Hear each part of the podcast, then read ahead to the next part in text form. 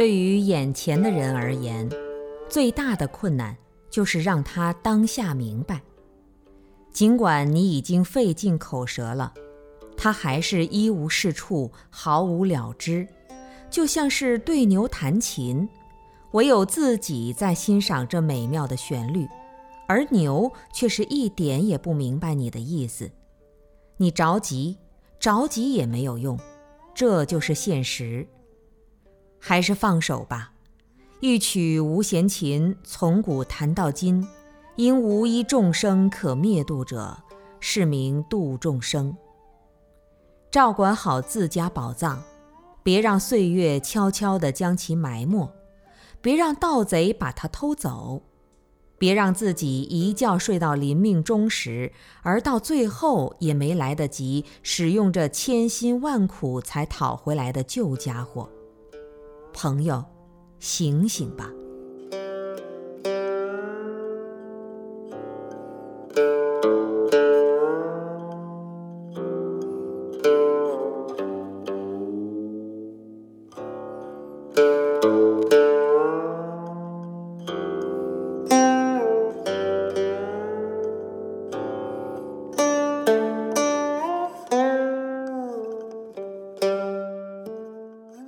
有三种人，名为懈怠，都很可怜。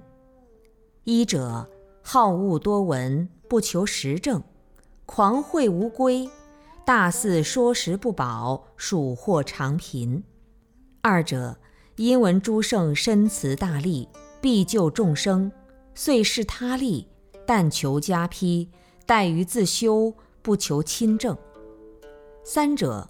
圆顿根基，见理高妙，自是天真，不假修正，顽流恶习，了不依佛方便正入之门，不揣道情未坚，力不敌苦，大事忽临，手足何措，反疑权正者之效。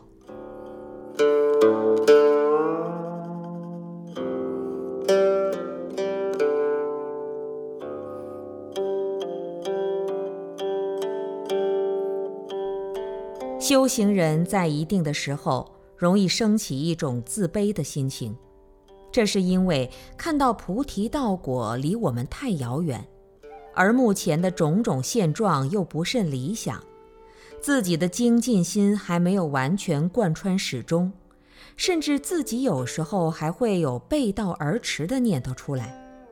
这种种在心中升起来的感觉，就促使行人自卑情绪的产生。当然，这样下去会障碍继续向前迈进的。如何来解决这个问题呢？应自己一个人静静地坐下来，问自己：在我一个念头都没有的情况下，是什么样的心态呢？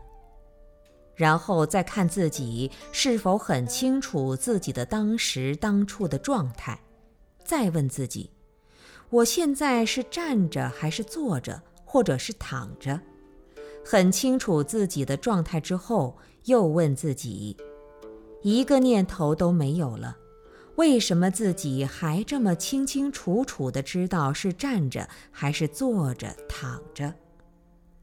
接着再问自己：假如现在释迦佛、阿弥陀佛等十方三世一切诸佛都在这里，他们也是只能站着、坐着或者躺着。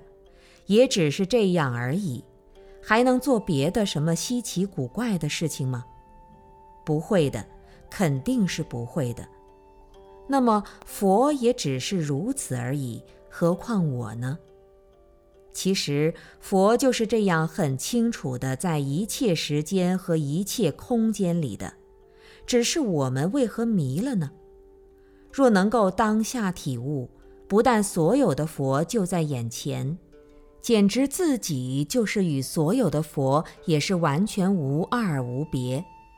再看自己，自卑也就没有了，于是轻松愉悦、欢喜便涌上心头。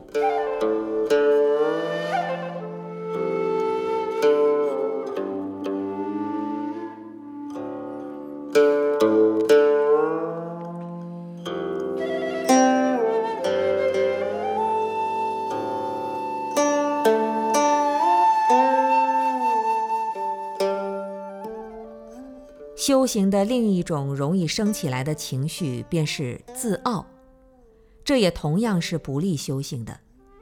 如果任其自由流动，则不但进步困难，而且还会被魔王摄入其行列之中，岂不可怜？如何解决呢？当将自己的心量放大。有是非人我之见，都是思想偏颇、见地狭窄的缘故。如果能够将自己的心量放大到十方法界，再看看自己的心，所有众生、所有的佛都在自己的心中。有圆满的成佛得道者，也有缺陷的恶魔混蛋者，他们都投影在我的心中，也是我心中的反射，说明我的心还不是圆满彻底的清净庄严。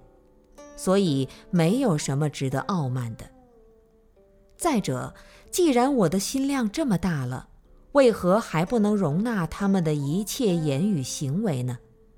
既然他们都真实的在我的心中，我就应该把自己心中的众生完全度化成佛，否则我的作用还是不够圆满。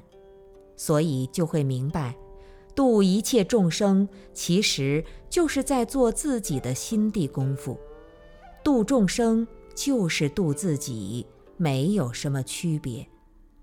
到这种时候，再回光一照自己，傲慢没有了。